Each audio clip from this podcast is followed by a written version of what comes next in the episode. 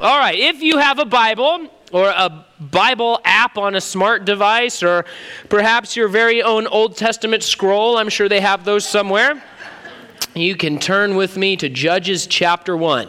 By the way, in case you don't know, if you ever come and you need a Bible or you want a Bible, certainly if you don't have a Bible at home, there are Bibles there on the tables as you exit or enter. Uh, take one, grab one, so you can follow along with us. We are taking a break today from our verse by verse study through the Gospel of Matthew. I've been enjoying those studies with our pastor. We'll pick those back up next week. But today we're in Judges chapter 1. It doesn't take long for we as Americans to hear the phrase the land of opportunity or the American dream. You may not know, but it's historian James Truslow Adams who is credited with popularizing the phrase the American dream. It was in 1931 when he uh, wrote this quote. He said, Life should be better and richer and fuller for everyone, with opportunity for each according to ability or achievement talking about this great country in which we live. America has long been known as the land of opportunity. However, as many of you know, times they are a changing, right? Uh, a recent study conducted by the World Bank, I like to bum everybody out at the beginning of the Bible study, but a recent study conducted by the World Bank found that the United States is no longer the best place to find opportunity, at least by some standards. Uh, in fact, if you're looking to say start a new business, become your own boss, venture out into the world of opportunity, any idea what number America ranks as? I hear 13. Anybody else? 20th. If you want, if you want opportunity, you're, you're better off, according to the World Bank, moving to 19 other different countries. We were beaten out by including Rwanda, Lithuania, and Belarus. So I know that some of you are here and you're kicking around in your head an idea about some invention or some new business that the world desperately needs, and you're probably going to want to move to Rwanda in order to start it. So just tack that on to the proposal there.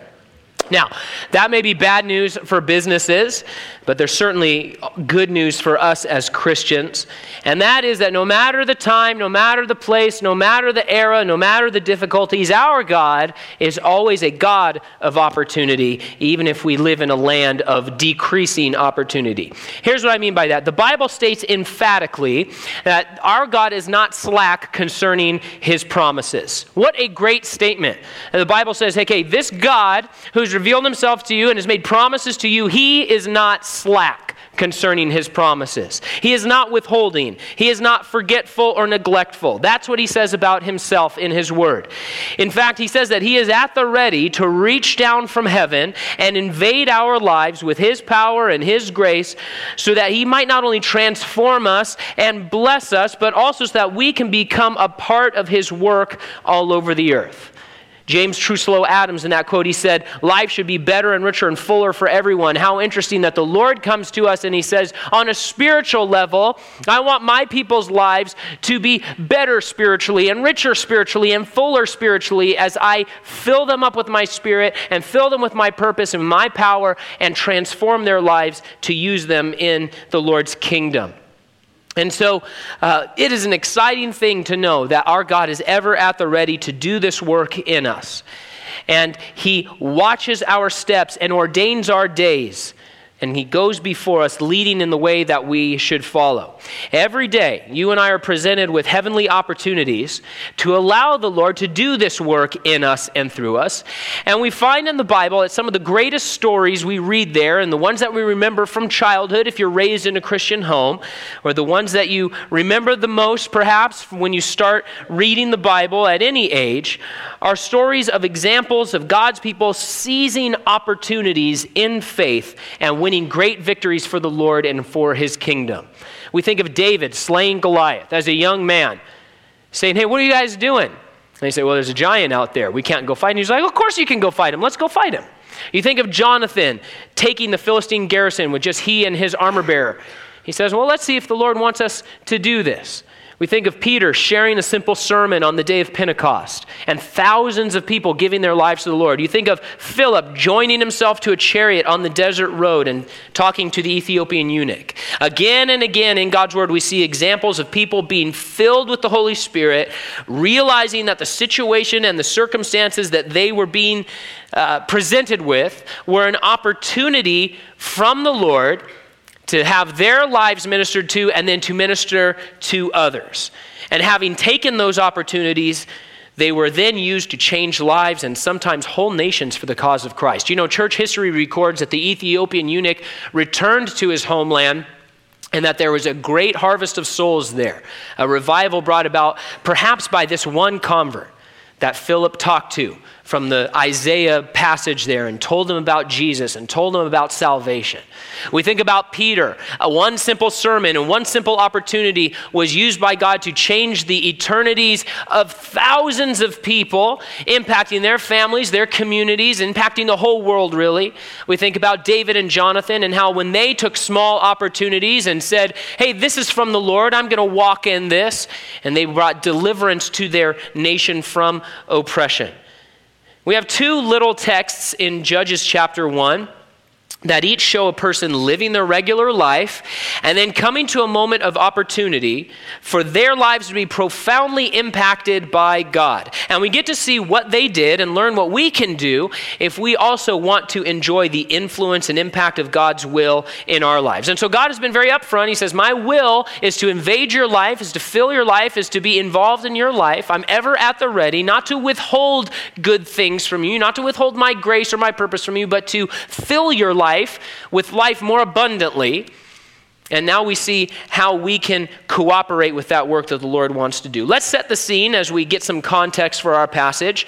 God's people were finally in the promised land after 400 years of slavery and 40 years of wandering in the wilderness. At least most of them were anyway. Two and a half tribes had disdained the promised land and told Moses earlier on, they said, Hey, we don't even want to go in there. We'll hang out on this side of the Jordan. That didn't turn out well for them. Uh, but most of God's people were in the promised land, and there was a lot going on all over Canaan there. Joshua had won wars in Canaan, significant wars, defeating the armies. He divided the land and left it ready for each tribe of Israel to fully conquer. And when we get to the end of Joshua and the beginning of the book of Judges here, we find that Joshua has died. Some of the tribes are busy taking their land, some of them aren't. Some people are following God and obeying Him, some aren't. And spiritually speaking, it's really a lot like the landscape that we have today, the, the world that you find yourself in. There's people outside of the family of God, and then you have the church, and within the church, there are some people who are living as disciples and submitted to God's will, and then there are other people who aren't bearing fruit, who aren't doing those things. And in the end, each person, each family has the same choice that Joshua laid out to the Israelites at the end of his life when he called them all together and he said, Look, Here's what's going on. Here's what God has said. Here's what He's offered to you. Some of you guys are following Him, some of you aren't. But here's the deal He said, Choose this day who you're going to serve. As for me and my house, we're going to serve the Lord. And what we see contextually is that the wars had been won and that the major coalitions of armies had been routed and defeated by God and his power. And now the people were to occupy the land of Canaan. And devotionally, this is also where we find ourselves as servants of the living God. Sin and death have been defeated on the cross. Our king has reigned victorious over those great enemies. And now, while we wait for the return of our king, we're told, specifically in the parable of the ten servants in the Gospels, that as God's people, we're to occupy till he comes living as citizens and servants of the kingdom, waiting for the return of our Lord. And so that's the setting, that's the backdrop of our two little stories. The first starts in verse 12. And there we read this it says, And Caleb said, Whoever attacks Kirjath Sepher and takes it, to him I will give my daughter Achsah as wife. And Othniel, the son of Kenaz, Caleb's younger brother, he took it. And so he gave him his daughter Achsah as wife. You really have to love Caleb. He's a favorite kind of guy. Uh, he's, a, he's a wonderful hero, wonderful example for us in the scriptures. He's an incredible inspiration for us of a faithful servant of God but he can also serve for us today as a type of God himself. Remember, Jesus said He said, I come in the volume of the book. Every page of God's word speaks to us of the person, the nature of, of our Lord, of our God. And we can look in these stories and oftentimes see types or pictures of what God is like by seeing some of these examples. And, and here for this morning, Caleb serves as an, an example of what God is like in his heart and in his character. First of all, he's a champion. No enemy could stand before Caleb. He was victorious, and that is, of course, characteristic of our God. He's man of triumph and victory. And we see here that, like our God, Caleb was willing and excited to share victory with anyone who wants in. This is a pretty remarkable thing. Think of Alexander the Great or Napoleon or some of these other great conquerors. Do you think they were inviting anyone to say, hey, share in the victory with me? Who wants to take a city? Go ahead, go and take it. I'm going to extend that blessing to you. But that's exactly what Caleb did, and that's what the Lord does. The Lord is excited to share his victory with anyone who wants in. You know, Caleb is this great warrior. He knows he's going to conquer his mountain and his region. He knows the Lord is able and is working through him and that nothing could stand against him. And so he sends a call out to all of his men and he says, Hey, whoever wants a piece of this with me, whoever wants to win victory with me, come and get it. It's open to anybody who's willing to respond. You know, our God, He has no need of us, He owes no debt to us. And yet, He not only saves us from our own sin, which would be remarkable enough, and He does save us from our sin, but He doesn't just pull us out of the mire and say, All right, I saved you from your sin, go about your way, I don't owe you anything else. He says, Well, you know what? How about you come into my household and I'll make you one of my servants? Well, that would be an amazing thing if that's all that the Lord did. But he goes beyond that. He says, Not only are you servants, I'm going to make you sons and daughters in my kingdom. You're going to be co inheritors with my son, Jesus Christ. And even more than that, the Lord, in his great grace, extends to us victory. Paul says in the word that we are more than conquerors thanks to the love of God. And so, because of Jesus' victory on the cross, God is now able to extend to us victory over sin and death and hell. And he says, Hey, who wants in? Who wants to be a part of this? We are more than conquerors because of the love of God. Now, we also find in these verses that, like our God, Caleb was a man of great generosity. He offers his only daughter to any man who would come and attack this city in his territory. What an amazing thing to realize that God, a very God, withholds not even his own son, but will offer him to anyone who desires to be saved. He spared not his son so that we could be forgiven of our sins. And now he offers, Jesus offers himself as a son to us and says, Hey, who would be part of the bride? Who wants in?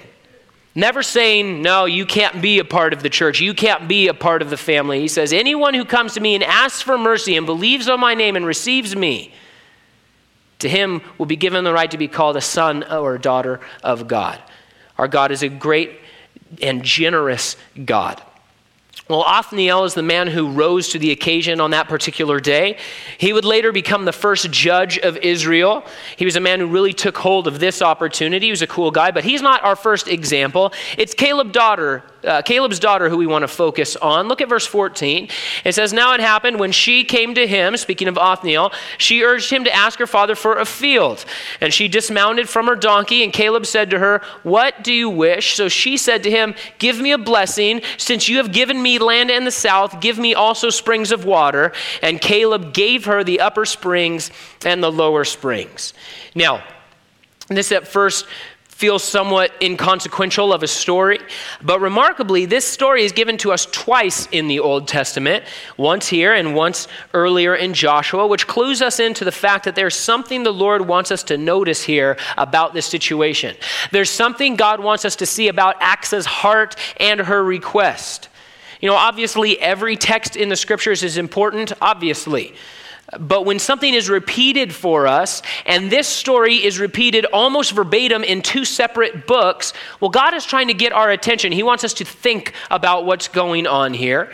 And so let's take a look at this situation. First of all, it's clear as a woman, Achsah, she was a person of passion and of boldness.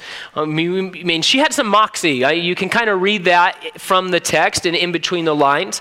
But we also see that she was content to be at the mercy of her father and submitted to his will. We, we see no rebellion in her, we see no friction in her. Now, to us, the idea of offering up our daughters away like this is, is somewhat old fashioned or foreign. It's certainly not a part of our culture. And I think, I mean, I'm glad for that. And ladies, I'm sure you're pretty glad for that as well. Uh, but even though this was more common in the Old Testament era, Achsah was still a real person with real feelings, a real head on her shoulders, the ability to make choices. The ability, I mean, there's plenty of times in the Bible where people said, Yeah, I'm not doing what you're asking me to do. I'm going to go do whatever I want. I mean, people still had the same kind of heart that we have today. And we see, though, that even though she had passion and boldness and that she was ready to get things done, well, she was submitted to the will of her father. And we see that she didn't make demands about who her husband would be. She didn't complain about Caleb's plan for her life. She demonstrates a profound trust in her father throughout this story. She knew he was good, she knew he was generous, and she recognized his position, and she was content to submit to him. And this is a very important thing, I think, because we're putting ourselves in her place, and we've seen that Caleb is a type for us this morning of the Lord our God. And the question then becomes this Am I surrendered to the will of God in my life? Even when He's making a decision for me that I want to make for myself? That's the question each one of us has to ask. Am I content with God's plan and His direction for my future? You know, 1 Peter 4, verse 2 tells us that we should no longer live after our own desires, but instead for the will of God. That is a crazy statement from God's Word where the Bible comes to us, the Holy Spirit comes to us and, and, and looks at us in the face and says, Stop living after your own desires and instead live for the will of God especially when God's will does not overlap with your desire or your plan for your future. Because we all have plans, we all have desires, we all have wants, we all have dreams, and that's fine, except for when those things are in conflict with what God is directing us to do. And the Lord comes to us and he, and he says in His Word, you know, there's a way that seems right to a man, but its end is the way of death. And here is my plan for your life so that you might have life more abundantly. And when the Father comes to us with His plan and His direction for our lives, our responsibility is to submit to it. Not to say, well, I'm going to do my thing and your thing. I'm going to marry this guy over here and the guy you're giving me away to. That doesn't work. The Lord says, stop living after your own desires in 1 Peter and instead the will of God. Because, as John tells us in his first letter, he that does the will of God abides forever. And so Achsah is submitted to the will of her father. She's given in marriage to Othniel. And in her request here, we discover that she sees her new situation as an opportunity for her and her husband to do what God wanted them to do. Now, listen, the, the Lord had told his people for more than 40 years now, as they left Egypt and were wandering in the wilderness, he had told them again and again that he wanted them to go into this land, conquer it, occupy it, settle in it, and grow there. He says, Hey, I'm giving you this land so that you can grow there and bear fruit there and multiply there and settle there. And here we see that Achsah is beginning a new chapter in her life outside of her dad's house. And she takes the opportunity to obey God and fulfill the commission he had given them. Caleb apparently had gifted the newlyweds some land in the south, we're told, a field and now she comes to him for ask, to ask for something more. Now, she's not coming as a spoiled, entitled princess. It's not like she's that girl on Charlie and the Chocolate Factory who always gets whatever she wants and everything she sees, she wants that, and the wealthy dad just shells out for her. That's not what she's doing. Notice what she asks for. She's coming as a servant, she's coming as a soldier. She comes and she asks for one very simple thing. She says, Give me water. You gave me a field, now give me water. Why? Well, the land she had received, we're told, is in the south, and we know where Caleb's allotment was, and so this is identified as the Negev. And the Negev is an arid area. It's not exactly Malibu or San Diego or all the kinds of places newlyweds want to live. Okay, I mean, this is not a resort community, it's a desert. Um, so Caleb, he said, Congratulations, you're getting married. Here's the field. Here's the little plot of land I have for you guys. I'm just going to give it to you. It's there in the south, and it's a desert. But she didn't come to her dad and say, Hey, uh, Pop, we didn't really register for desert. We registered more for a better climate. We re- registered for something that was a little more established, a little bit easier. We were hoping for the duplex there on the other side of the mountain. She didn't do that at all. She didn't come and say, Bless us with a better town or bless us with better land. Put us on the other side of your mountain where stuff is nicer or easier. Instead, she came and asked for a gift that would enable her to develop the desert field into a productive garden very interesting thing that she asked for. She said, Bless me with water so that I can do something with this field you gave me. She doesn't ask for a different field. She doesn't ask for an easier plot of land. She doesn't ask for a, uh, a, more turnkey situation. She says, Hey, just give me water so I can take this desert and make it into something. She says, I know that God wants us to grow and settle and occupy and fill this land. And so I'll take this land, which seems arid, it seems like the desert. I want you, the Father, to give me water so that I can do what I've been asked to do. And this is very inspiring to me. Now, from my research, it looks like archaeologists believe the closest water would have been just a little bit less than two miles from her region, from her little field and certainly she would have known this.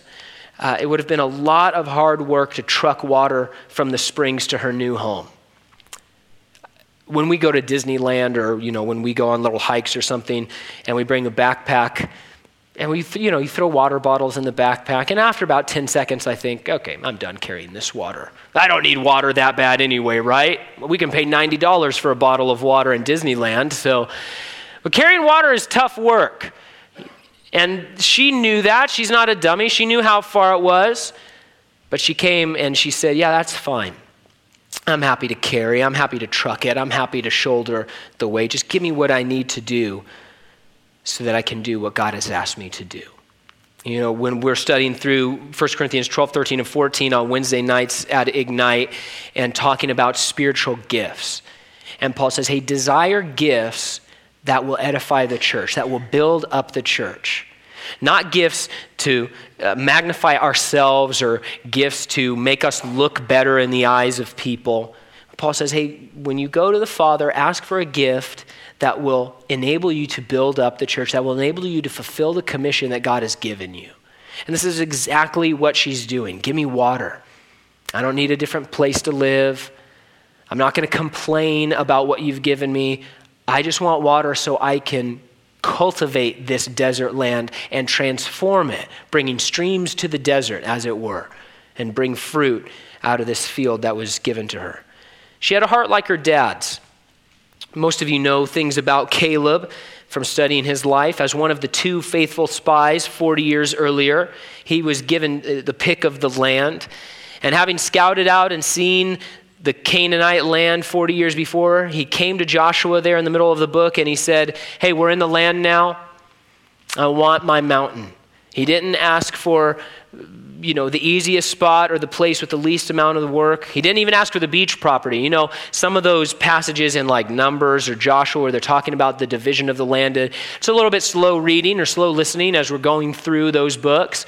But as we kind of file things away, we, we can piece stuff together and you look at the whole land of Canaan that the Lord had promised to his people, and you see that some of it was on the coast was the Mediterranean Sea.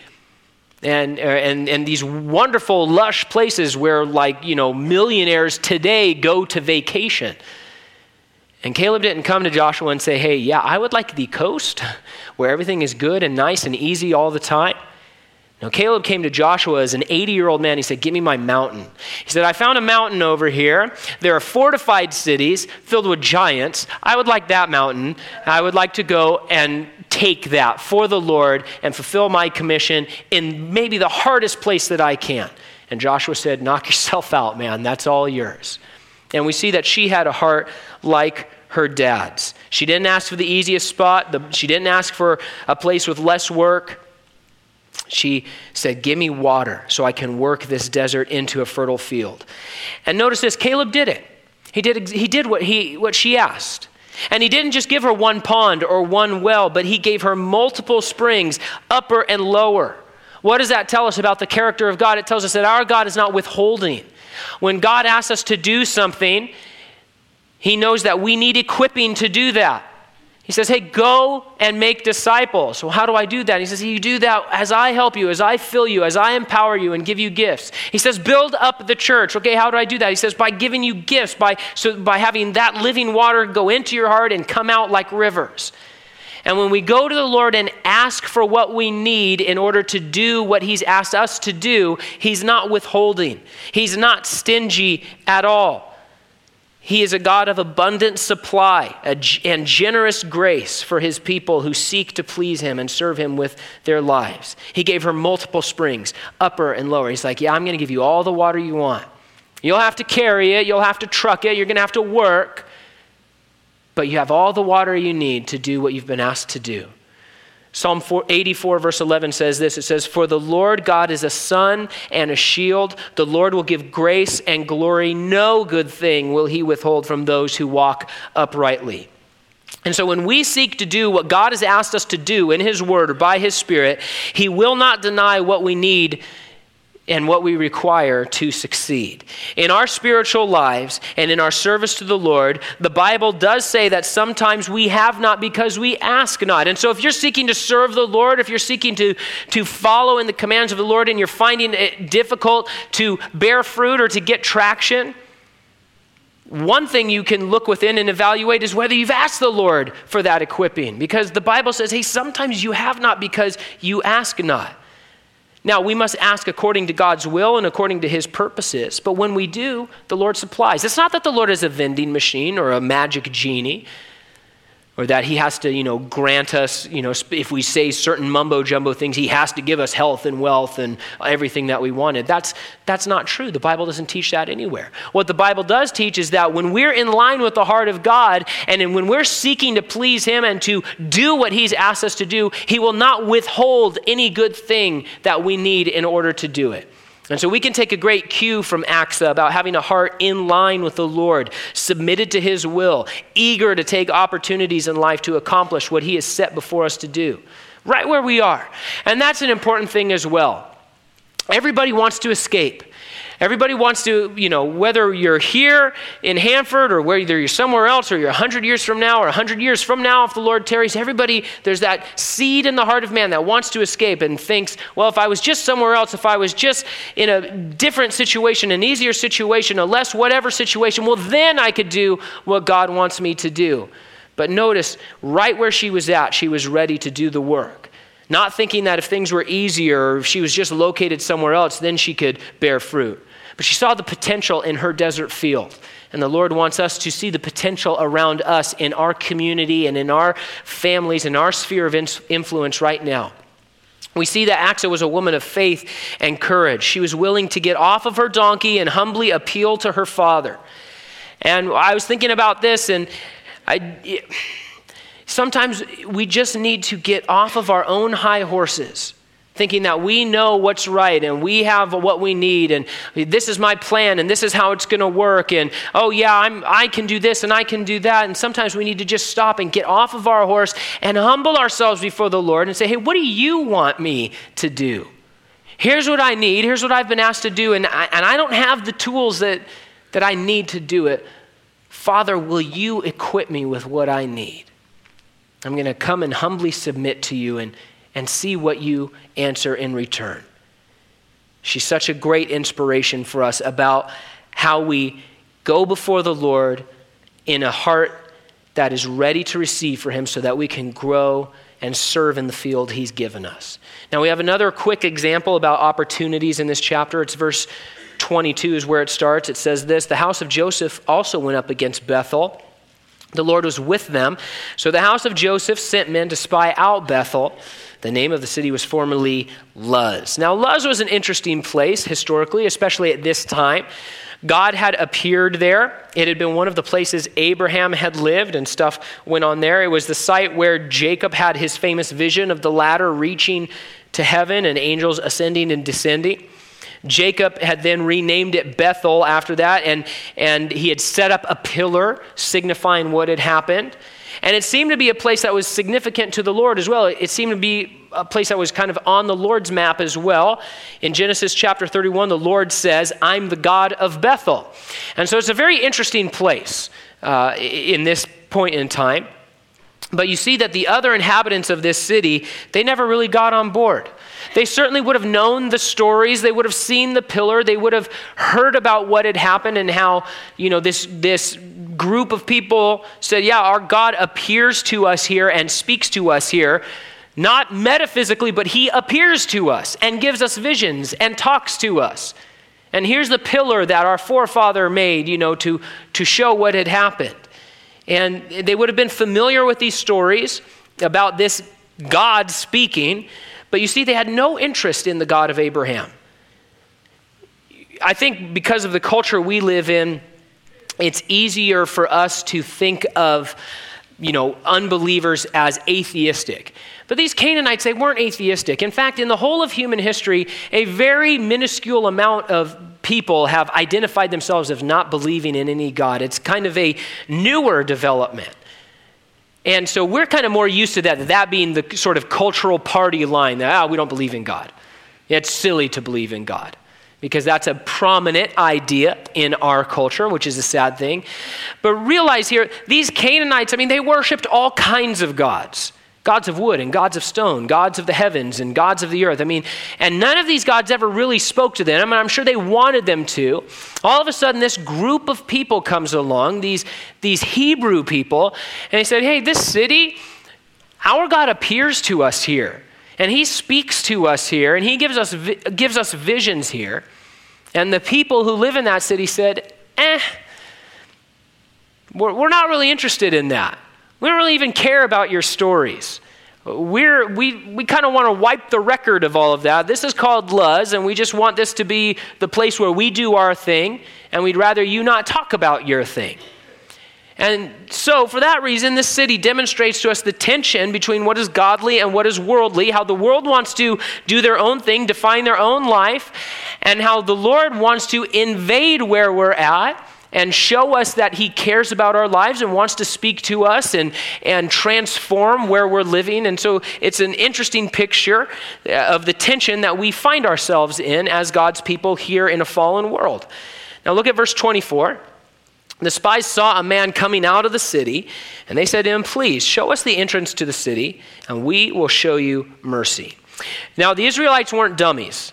They had become quite expert at uh, both espionage and conquest, but they could not find the way into Bethel. They just couldn't find how to get in. And this is very interesting to me. And they approach this man who's coming out of the city. This guy's kind of living his uh, little life, doing whatever he's doing. And he comes outside the city one day, and all of a sudden, these people walk up to them. We know that everybody throughout the land had heard of Israel even before they got to Jericho, and that the whole land was filled with terror of them. And then Joshua had led these long and, and decisive wars through the land. And so certainly he knew what was up and who these people were. And so he's living his regular life, and all of a sudden these, these Hebrews come up to him and they say, Hey, here's the deal. The Death Star's parked outside of your city. There you go. I tried. and uh, and they say, Hey, we are willing to give you an offer of mercy. Now, my guess, this is a bit of speculation, but my guess is that these spies explained to them how they treat people who ask for mercy. Because there were lots of examples for us of this. We think of Rahab and her family. We think of, you know, other people from Canaan who had came, who came and some of them tricked the Israelites or but just asked for mercy and said, "Hey, we don't want to be destroyed." And when people said, "We don't want to be destroyed. We want to call on the mercy of your God and follow after him," they were granted mercy. And not only were they granted mercy, they were brought into the great family. They were brought into the people of God. And, and they were given opportunities to live a new life. And so, this Luzite, he's our second example because he's presented with an opportunity not only to be saved from death, but an opportunity to have his life completely changed by God, rerouted by the Lord and his plan. Think about Rahab and Jericho. She went from being a harlot in her old life to calling on the name of the Lord, receiving mercy, and then becoming part of the line of the Messiah, bringing the Savior to the whole world for us. And we should realize that the Lord's opportunities that He brings to us, whether you're a believer or not a believer here today, when the Lord God comes to us with an opportunity to work in our lives, to bear fruit in our lives, to do something with us, they are not meaningless obligations. When the Lord comes to you as a Christian and says, Hey, I have an opportunity for you to minister to someone today, it's not a meaningless obligation. Not at all. There are chances to let God change our lives to the better and minister to people, perhaps changing their eternities forever. As a Christian, when the Lord comes to you with an opportunity to receive God's ministry or be used by Him to minister to someone, what He's offering you is a chance to have some new fruit born in your heart and to be refreshed with His living water. Now, if you're not a Christian here this morning, this nameless Luzite guy, he's an even better example for you because you are facing death apart from Christ right now. You're facing destruction. You may not know it, but you are. You're going about your life you know, cruising around like this guy was. And all of a sudden, God in His grace has come to you and He says, Hey, there is death waiting at the door. We are coming to wipe out this city. But if you want mercy, you can have mercy. But you have to surrender to the Lord, receive His plan, and let Him in. What an interesting picture this guy is for us. If you want the Lord to save you and give you his abundant life and work in your heart, if you want the Lord to use you for his purposes and fill you like he wants to do, well, you have to grant him access in. He doesn't force his way in from the outside. You have to let him in from the inside. That's what the Bible says. And so, for all of us, believer and unbeliever alike, the Lord is knocking and sending out these opportunities. And if you're not a Christian, well, today the Lord is knocking to offer you salvation. You have the opportunity to repent and receive the mercy of God because it is appointed once for men to die, and after this comes judgment, the Bible says. But no one has to go to hell. The Lord says that, hey, He's not willing that any should perish, but that all should come to repentance. And if you are willing to surrender to God and receive His mercy and allow Him to come in and take over your life, then He will give you mercy and make you a part of His family. If you are a Christian, you have many, many opportunities as well to receive what God wants to give you, to be used by Him. Remember what happened in Isaiah's vision? The Lord is there as a vision of heaven, and the Lord says, Hey, who's going to go for us? Who will go and be used? And Isaiah, there's a pause until Isaiah shouts out, Yeah, here I am, send me. That's what we're talking about on a spiritual level. The Lord presenting opportunity to be used, to be ministered to, to be filled up, to be a blessing to others, and to have your life further completed and transformed by His power. But He waits for us to say, Yes, yes, here I am. Go ahead, I've opened the door so that you can do what you want to do. Today and tomorrow, and until the Lord returns, God approaches you like He does this Luzite, and He will present you with opportunities to receive His grace and be a part of His plan. Now, here's how this fellow responded. So he showed them the entrance to the city. They struck the city with the edge of the sword, but they let the man and all his family go. And when the man went to the land of the Hittites, he built a city, called its name Luz, which is its name to this day. This guy's kind of interesting. It's a sad story, really, when we step back for a moment, but he's an interesting guy. On one hand, he clearly believed that the Israelites would indeed conquer the region. You know, there were some people in the land of Canaan who laughed at the Israelites. I'm thinking of like Jerusalem. They say, yeah, when David comes along, they say, yeah, you, the lame and the blind could defend this city. You can't get in here. And then David conquers the city. But this guy clearly thought, you know what? These people are going to be victorious. They're going to conquer the city. I better take this deal. I believe that their God is with them and that our gods are not going to protect us. So, sure, come on in. And so he believed on one level and he was happy to receive deliverance. And he also clearly believed that they would honor their promise to show him mercy. And so he took the deal and he could have become another Rahab character. He could have been joined into the great family of God and grafted into the Lord's plan like Rahab was. But after encountering, encountering this mercy and this grace, he decides not to stay with the people of God, but instead to just move out of town His house was still in Bethel. Whatever farm or job he had there would still be required. I'm guessing they didn't burn the town, they didn't destroy the town, they just killed the people there. But once the Israelites were in, he packs up, heads to Hittite country, and builds another city called Luz. Now, let's think about this for a minute. This is just stupid. Why? Well, because the Hittites and their lands were also on the list for conquest. He thought he was escaping this God and his people. He didn't go far enough because you can't escape God or God's plan. And he says, Well, I'm going to go down to Hittite country. And yeah, they were on the list too. It's possible he had another conversation like this a while later. Uh, he thought he was getting away from the Lord, but he couldn't. By looking at what he did, we can see a little bit at least of his motivation. I'm sure he was happy for the mercy he had received, happy for his life, but he clearly had no interest in becoming one of God's people. He builds a new city. I guess he lived there by himself for a while, but he names it Luz. He just wanted everything back the way it was. He didn't want any change. This God, who he believed was empowering people to conquer, this God who spoke and appeared at the old city that he had lived at, this God who was merciful and gracious and loving enough to allow him and his family to be saved from death, uh, he didn't want to have any relationship or interaction or, or, or touch with this God. Yeah, I don't want any of that. He just w- wanted things to go back to the way they were. I'm just going to go build the city of Luz. I want to build the same street that I lived on so I can have the same life apart from this God. I don't want to be bothered. I've got my own worldly pursuits going on, my own desires.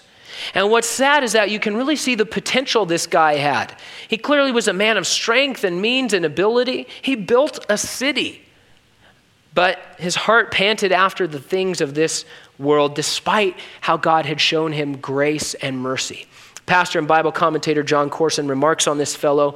He says, This man built another city just like the one that had been destroyed. The same thing still happens. When people go through hard times, they receive the blessing and the mercy and the forgiveness of God, but then they soon find themselves going back to the old areas, rebuilding the old cities, and doing the old things once again. If the Lord has touched your life, if He has called you into His kingdom, if He has brought you into His family, when things start getting easier, don't give in to the temptation of saying, I don't have to be as intense anymore. I can sort of kick back. I can go back up to Hittite country where I came from and kind of rebuild old ways. Don't do it. God wants to do something with each of us, and every one of us has potential because God is a God who is able. We serve a God who is a God of power and ability. If you're not a Christian, the Lord is very graciously offering you mercy before the coming destruction. But you have to accept His mercy and His grace in this life by turning from your sin and believing on Him and allowing Him to come in and, and be your Lord. But for those of us who are Christians here today, we find in the scriptures that we live a life of opportunity. Why? Because God is always working. He's always reaching. He's always developing his people and his plan. He has an inexhaustible supply for his extravagant plan to use you and to change you, to conform you into his image. Now, when we read the Bible, we see and we know God has a plan. We know he, his desire is to complete the good work that he started in each of our lives. And here's what else we know from his word. We know that God has set his heart on us and visits us every morning. Job 7:18. We know that God's mercies are new every morning. Lamentations 3:23. We know that the Lord never fails and every morning he brings his justice to light. Zephaniah 3:5. And so the Bible declares that God is always ready to reach down and invade our lives, to be our arm in our salvation. He's always ready to direct us and give to us and use us. He is not slack. He is not forgetful or neglectful. He's at the ready. He's like Caleb in our text, a conqueror, excited to share his victory with us and direct our lives and lavish upon us gifts so that we can change the world around us right where we're at. And so here are two quick closing thoughts for us this morning. First, seeing these two examples, let's be mindful of what God is doing. In your life right now, God wants to do things, He is doing things. And so we can be mindful of that by remembering that life is more than earthly things. There is a heavenly perspective to everything that's happening in your life right now the good, the bad, the easy, the hard, whatever circumstances, situations, relationships. There is a heavenly perspective as the Lord looks down upon your life and sets before you good works to walk in. And as we commune with the Lord and let the mind of Christ be in us, as the Bible commands, we will see the opportunities that are presented to us by the Holy Spirit in those circumstances to be used and to be ministered to. And second, when these opportunities come to receive from the Lord or to do His work, new ministry, or to obey in some way, take them, take the opportunity, seize upon them in faith. When we come to an opportunity to do God's will, we must do it, even if it seems difficult and even if it doesn't overlap with what we thought we wanted. Thomas Edison once said this I love this quote Opportunity is missed by most people because it is dressed in overalls and looks like hard work. And I think that can certainly be true in our walk with the Lord as we see things and they are dressed in the sort of frivolity of the temporal life. And we forget that there is a heavenly perspective and there is a mind of Christ. And as we see things the Lord the way the Lord wants us to see them we see these incredible opportunities are, and they're able to be ministered to and minister to others we can be cheered by the reminder that anything God asks us to do, He will empower us to do. He will supply the springs of water we need to bear the fruit He desires for us. And so today is the day the Lord has made. And in our day, He will present each of us with opportunities to receive from Him and to be a part of His will. The Lord wants to work in your life. He's very public about that. He wants to grow you and use you. He made today so that He could do something marvelous with you. That's what He says in His Word. We must respond and invite him in. Trust him, follow him, be a man or woman of opportunity for the Lord, and you will please the heart of God. You will receive life more abundantly that Jesus Christ talked about, being made more complete and satisfied by the grace of God and his mighty power. Let's pray.